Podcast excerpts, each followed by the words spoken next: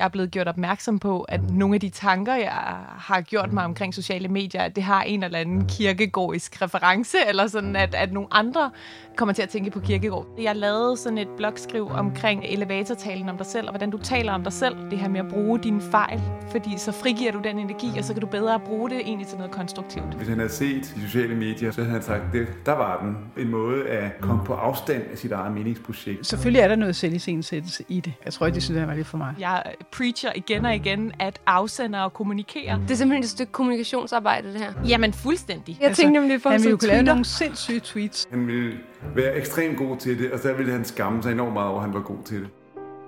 Det her er et program om sociale medier, måske set gennem filosofen Søren Kierkegaards øjne. For i den her serie undersøger jeg, hvad Kierkegaard kunne have at sige om det liv, vi lever i dagens Danmark. Hvad kan en mand, der levede for 200 år siden, lære mig om FOMO? Hvordan kan han kaste shade over min måde at date på? Og hvorfor er han blevet så populær i hele verden, når det mest eksotiske sted, han selv besøgte, nærmest var dyrehaven? Mit navn er Sine Amtoft, og for nylig skrev jeg en bog, hvor jeg tog udgangspunkt i en af Kierkegaards tekster. Der blev jeg overrasket over, hvor aktuelle hans 200 år gamle tanker var, og jeg blev nysgerrig på, hvor i verden er nu 2020 han kunne have noget at sige, som måske ikke bare var interessant, men direkte relevant. Så her i serien taler jeg med nogle eksperter og reflekterer lidt med nogle af mine venner over, hvor man kan bruge Søren i 2020 inden for emnerne identitet, angst, sociale medier og kærlighed. I det her program får jeg hjælp af præst og kirkegårdekspert Pia Søltoft, professor i litteraturvidenskab Isak Winkelholm og digital chef på reklamebyrået Lead Agency Natalie Larsen. Velkommen til Søren, en podcastserie produceret i samarbejde med Projects by Mercedes-Benz. I det her program undersøger jeg, hvad Søren Kierkegaard kunne have at sige om sociale medier i 2020. Og det lyder måske lidt mærkeligt, eftersom sociale medier ikke var en ting i 1840'erne, hvor Kierkegaard levede en Facebook-fri tilværelse. Men som du vil høre i løbet af de næste 20 minutters tid, så havde Kierkegaard meget at sige. Ikke bare om medier generelt, men også om det at se sig selv udefra og at vise, hvad man gerne vil vise.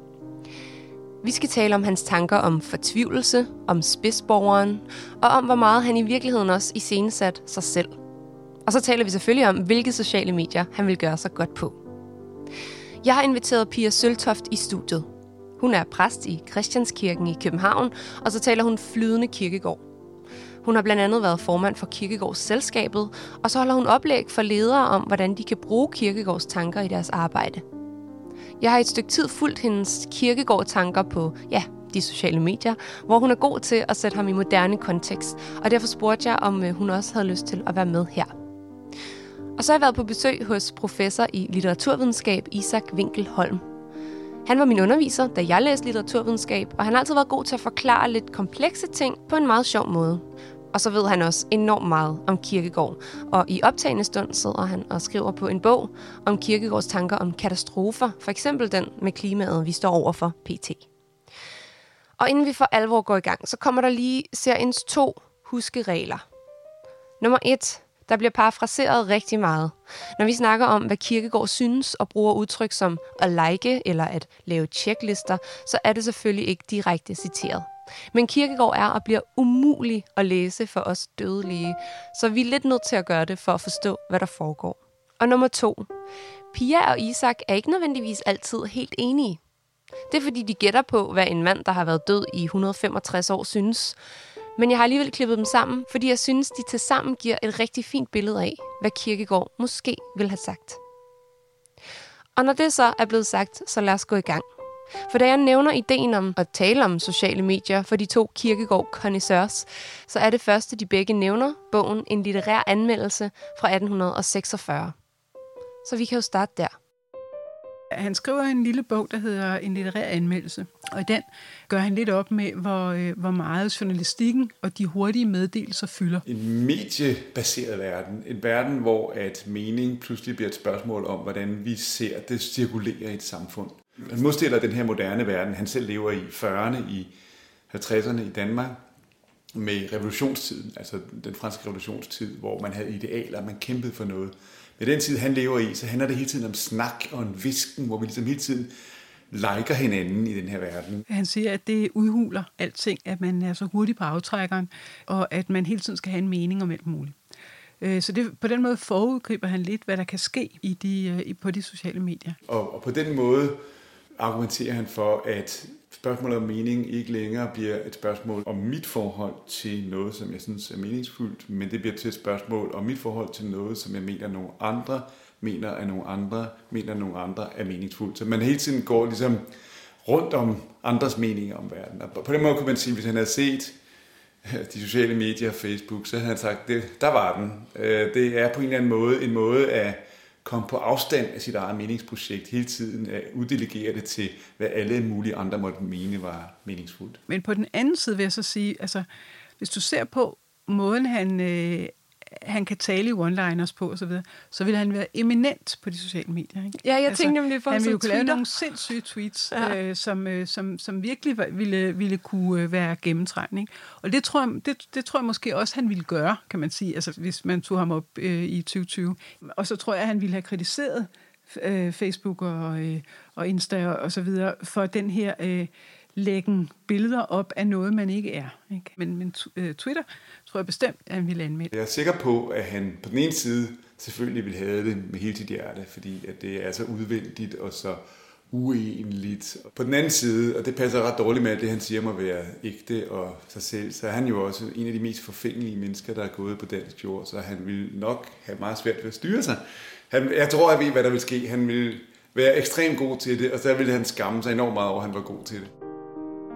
Af alle latterlige ting forekommer det mig at være det allerlatterligste at have travlt i verden. Når jeg derfor ser en forretningsmand blive overstænket af en vogn, der i endnu større hast kører ham forbi, eller knibbelsbro går op, eller der falder en tagsten ned og slår ham ihjel, ja, der lærer jeg i hjertens grund. Hvad udretter de vel, disse travle hastværkere? Altså man kan sige det på en anden måde. Dude, hvor brænder det? Kirkegård vil med andre ord nok være god på Twitter, men selvfølgelig med en vis ironisk afstand. Jeg kan ikke lade være med at tænke på Twitter-kontoen Kim Kirke Kardashian, som blander Kirkegård-vibes sammen med Kim Kardashian-vibes, med tweets som God grant me peace from my foolish earthly desires, my wild longings, the anxious hungers of my heart, I'm craving froyo so badly. Altså, det er jo sjovt. Men tilbage til Kirkegård på Twitter, for nu kan jeg introducere min tredje gæst, nemlig min gode ven Natalie Larsen. Hun er digital chef på reklamebyrået Lead Agency, og du kender hende måske fra Godmorgen Danmark, hvor hun ofte er inde og fortæller om apps og sociale medier osv. Jeg har inviteret hende i studiet for at præsentere hende for de ting, Pia og Isak fortæller om Kirkegård og hans syn på medier. Og jeg spørger hende, om hun kunne forestille sig Kirkegård på Twitter. Fuldstændig. Jo også fordi, at øh, Twitter i en dansk kontekst er for eliten. Det er for folk, som mener øh, noget politisk, eller noget om deres fag, øh, noget om deres øh, forskning, eller altså det er jo, hvad man vil sige, sådan borgerskabet i, i sådan regi af lidt gamle dage, ikke? Men alting vil, vil kunne ses jo i lyset af en eller anden nyhed, et eller andet forretningskollaps, eller noget, der går godt, altså øh, bæredygtighed og miljø og klima og så videre. Det kan jo alt sammen fanges på en eller anden måde af et kirkegård-citat, eller i hvert fald ses i et nyt lys. Så, så han kunne sagtens være sådan en, der kom ind og, og trykkede lidt på nogle af de øh, aktuelle debatter, der er især på Twitter. Så langt, så godt. Kirkegård er oplagt til Twitter. Men med bangers, som øh, livet forstås baglæns, men må leves forlæns, så giver det lidt sig selv. Og vi vender tilbage til det psykologiske ved de sociale medier lidt senere. Blandt andet med hans begreb om fortvivlelse, altså ikke at vil være sig selv. Og spidsborgeren, den der bare vil være som alle andre. Men først skal vi til noget, som jeg har glædet mig rigtig meget til at snakke om, nemlig selv i scenesættelse. En af de få ting, jeg vidste om Kirkegård, inden jeg gik i gang med det her projekt, det var nemlig, at han elsker en god omgang selv i scenesættelse. Jeg ved for eksempel, at hans bøger tit ikke bare var bøger, men hemmelige manuskripter, fundet i en skuffe, udgivet anonymt. Selvom vi godt vidste, det var Kirkegård. Men hvor meget i scenen han egentlig sig selv? Han er jo øh, meget opmærksom på sig selv som forfatter til en række opbyggelige skrifter. Altså religiøse taler, der minder om prædikner.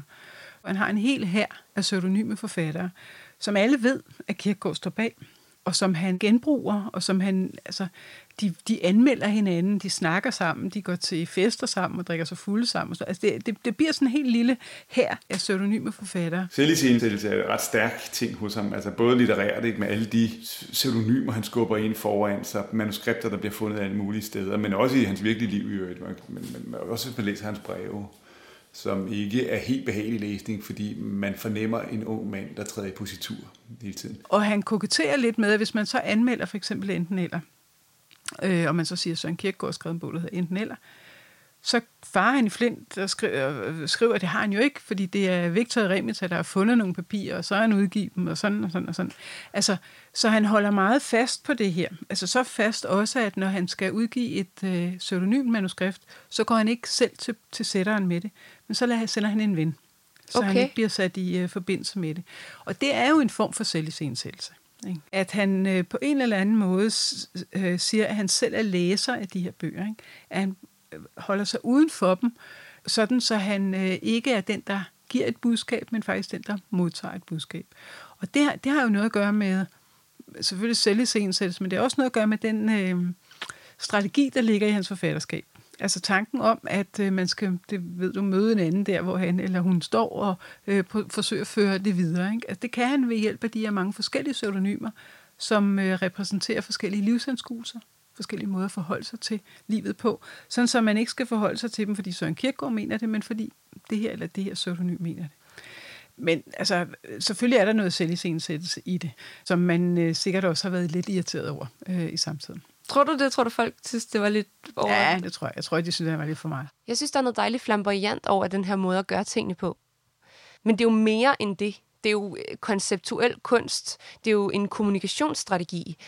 Det er en uh, Ziggy Stardust over for en Bowie, eller en Gaga over for en Joanne. Men det er også ligesom at sige noget på en anonym Twitter-konto, eller gennem en meme-konto på Instagram. Og det gad jeg godt at snakke lidt om. Og heldigvis er Natalie lige præcis den, jeg kender, der er bedst til at få til at kommentere på det. Jeg elsker faktisk den fortolkning og, og forklaring af Kirkegårds pseudonym øh, brug, fordi at jeg kommer til at tænke på det her med, som jeg preacher igen og igen, at afsender og kommunikere, at den, den persona, det at du stiller op og siger frihed eller solidaritet, eller der kigger man jo også på den person, det budskab kommer fra. Så det der er jo sådan lidt en, en måde ligesom at bringe det i spil på en ny måde. Så, så det bruger jeg jo også rigtig meget i, øhm, i mit arbejde med kommunikation generelt, det her med at sige, jamen betyd, når du siger, at noget er billigt, hvad betyder det så? Og når Netto siger, at noget er billigt. Hvad betyder det så? Ikke? Altså, det er simpelthen et stykke kommunikationsarbejde, det her. Jamen fuldstændig. Altså det, det er da fuldstændig en måde at øhm, få os til at se nogle budskaber på en ny måde. Øh, fordi det vil betyde en ting, hvis Kirkegaard sagde det, og det vil betyde en anden ting, hvis Jens Weimann sagde det. Det er jo en enorm ethos at bringe i spil, at, øh, at man har et navn, og også havde et navn i sin samtid. Men nogle gange gør det navn jo også, at man har brug for at træde ud af den karakter, og, og har brug for, at der er en anden, der mener noget, som, som kan bringe noget andet til bordet det her med at bruge en figur, eller en avatar, eller et pseudonym, altså det, det bliver jo brugt hele tiden.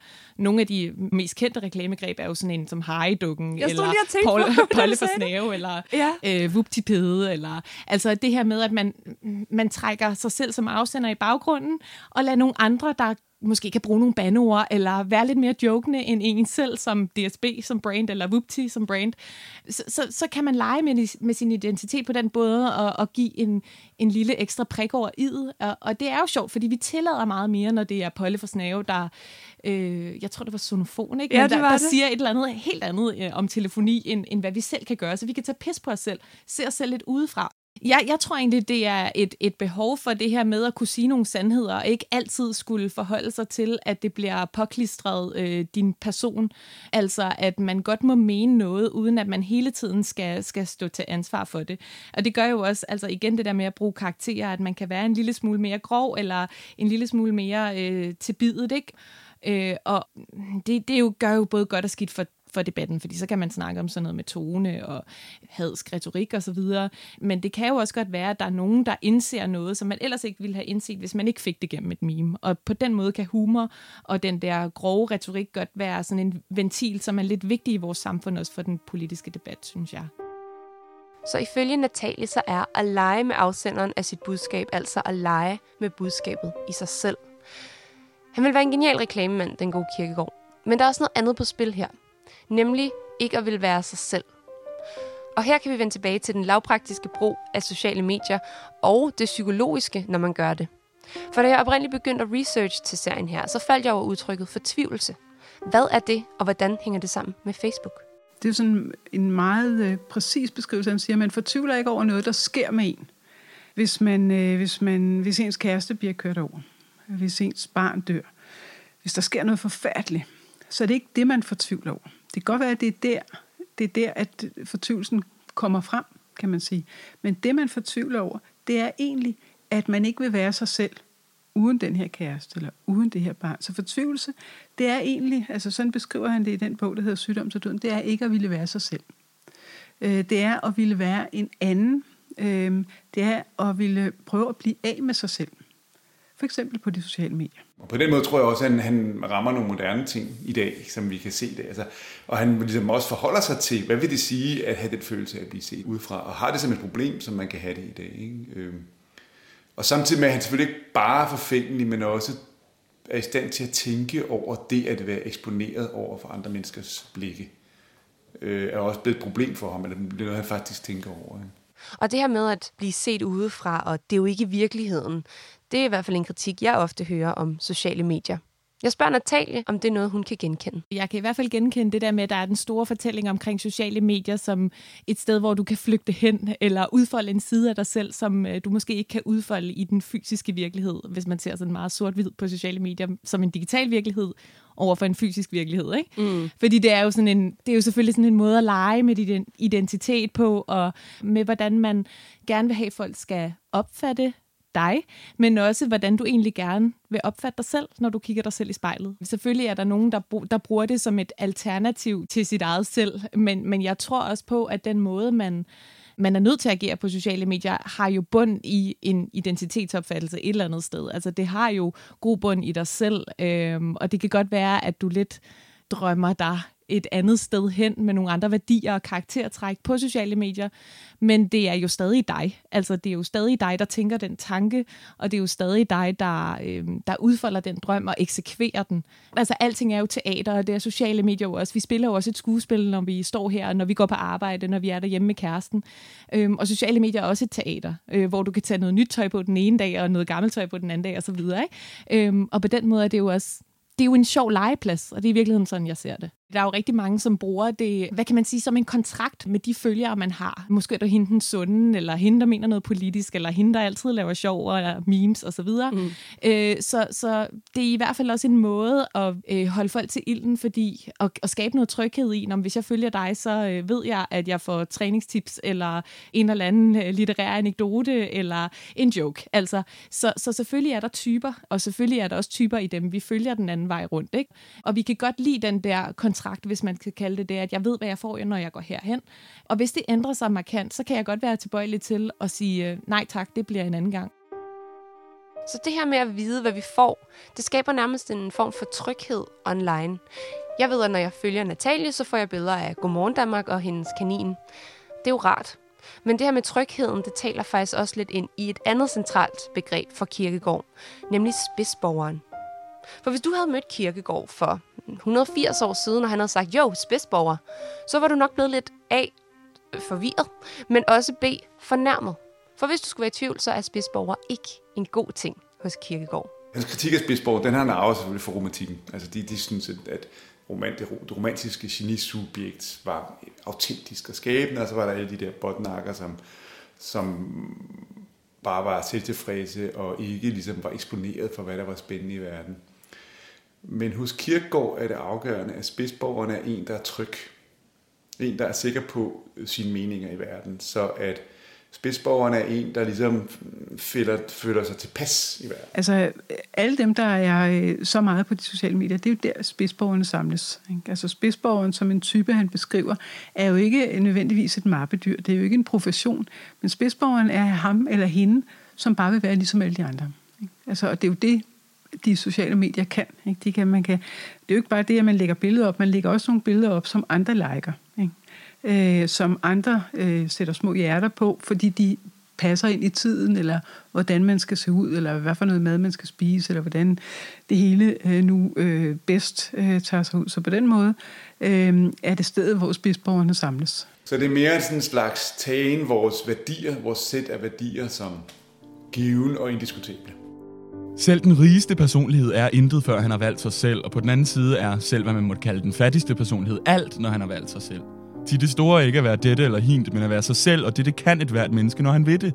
Sagt på en anden måde, don't be a spidsborger, nobody likes a spidsborger. Så spidsborgerne samles ifølge piger på Facebook. Men det store spørgsmål for mig er så, Hvem er mest spidsborger? Vi er jo alle sammen på en, en eller anden måde spidsborgere eller et meningsdannerlag, i og med, at vi har en kanal, vi har et sted at udkomme, vi har noget, øh, vi føler måske et eller andet behov for at kommentere på. Man har jo den der generelle overordnede statistik, at det egentlig kun er 10 procent af alle sociale mediebrugere, som øh, føler sig trygge nok til at egentlig udkomme og skrive og mene noget. Ja, det okay. er faktisk ikke så mange, som man tror. 10 procent? 10 procent. Og altså, hvad, resten sidder bare og kigger, eller hvad? Resten er øh, eyeballs, okay. som man populært sagt. Ikke? eyeballs. ja, ja, som okay. bare lige følger lidt med. Så 10 procent spidsborger, 90 procent eyeballs. Så hvorvidt spidsborgeren er de 10 eller 90 procent, eller måske en blanding, det ved jeg ikke. Men jeg synes, de her eyeballs er ret interessante. Det her med bare at sidde og scrolle, når man keder sig. For sociale medier har også fået rettet den kritik imod sig, at de forhindrer en i at kede sig. Og hvis vi keder os, så tvinges vores kreativitet aldrig til at komme i gang. Men hvad siger Kirkegaard egentlig om kedsomhed? Når man keder sig, sådan som Kirkegaard beskriver det, så er man i færd med noget, der er uden betydning. Men hvis man bliver opmærksom på det, så kan kedsomheden så åbne op for, at man så finder noget af betydning. Men i udgangspunktet er, jo, er kedsomheden jo det her med ikke at, ikke at ville gøre en indsats, men bare øh, sådan lidt hovedløst lade sig rive med. Så, så, så kedsomhed er ikke det samme som at sidde helt stille. Så faktisk, som jeg forstår det, så øh, i forhold til den måde, jeg fremlægger kedsomhed for dig lige nu, som en, en eller anden, et godt sted at plante et frø øh, til mm. noget kreativitet, så er hans idé om øh, kedsomhed måske mere det at scrolle. Altså, at man faktisk er i færd med mm. noget, kan sagtens være i færd med noget, men det er ikke produktivt. Mm. Nej, altså kedsomheden bliver jo hos Kirkegaard det her med, at man, øh, ja, man lidt kaster vrag på livet som en gave. Ikke? Øh, og, og gøre noget nytteløst. Jeg tror ikke, dronning Margrethe havde kirkegård i baghovedet, da hun i sin nytårstale sagde, at vi skulle gøre noget unyttigt. Hun mente nok også mere at gå en tur eller male et billede, end at scrolle på Insta. Men er det nyttesløst at scrolle? Der er noget sandhed i det, og jeg tænker også igen, at det taler ind i den protest, der er mod sociale medier øh, i det hele taget, som jo handler om, at de har taget magten over os. Og det er der jo, altså jeg vil, jeg vil medgive, at der er noget sandhed i, at vi udnytter hvert et øh, mikromoment, vi har til at tage vores telefon frem og scrolle. Altså hæmningsløs scrolling. Altså, men, men altså det her med det, det unødige og det ukontrollerbare, det at vi kan bruge sociale medier uhensigtsmæssigt, og som en form for junk food, at der også, er også populært sagt noget, man, man sidestiller med, altså det her med sociale medier, hvor vi bare går på, bare for at være på og ikke føler os alene som en eller anden automatreaktion. Jeg gider slet ikke jeg gider ikke ride det for stærken bevægelse, jeg gider ikke gå det for anstrengende, jeg gider ikke lægge mig ned til enten skulle jeg blive liggende, og det gider jeg ikke, eller også skulle jeg rejse mig op igen, og det gider jeg heller ikke, sommer som om, jeg gider slet ikke, man kan sige det på en anden måde. Uh. Men det er jo ikke alt sociale medier er, og det er jo altid det, jeg, jeg ligesom bringer til bordet, at selvfølgelig skal vi tænke over at tage kontrollen over sociale medier, og du skal også vælge det, du følger aktivt fra og til hele tiden, sådan så det er dig, der styrer medierne, og ikke omvendt, og det er sådan set ligegyldigt, hvilket medie det er. Ikke? Ja. Men, men sociale medier er jo også meget andet end det. Altså det er jo også et kig ud i verden, bogstaveligt talt i de her øh, coronatider, hvor at det nogle gange er øh, faktisk fuldstændig sidestillet med øh, at kunne se nogle mennesker, det er, at du kan facetime, eller du kan bruge de sociale medier til at, at føle dig tæt på nogen, og få en eller anden form for nærhed selvom det ikke er fysisk kontakt. Så vi er jo også blevet mindet om i den her tid, at sociale medier kan noget helt unikt, og bringer os tættere på, på nogen, selvom det ikke er fysisk. Jeg kan godt lide det, Natalie siger at sociale medier kan være junk food, og det er også okay at køre i en drive-in nogle gange. Men hvis vi virkelig skal mærke verden, så skal vi måske også huske os selv på, som piger siger, at gøre en indsats og så lave hele måltidet, så at sige. Og alt i alt kan man sige, at Kirkegårds tanker om medier og iscenesættelse, og så hans handlinger på det her område, ikke nødvendigvis altid stemmer overens. Men gør det noget? Jeg har i hvert fald lært tre ting. Kirkegård reflekterer meget over det ikke at vil være sig selv, men også at vil være som de andre.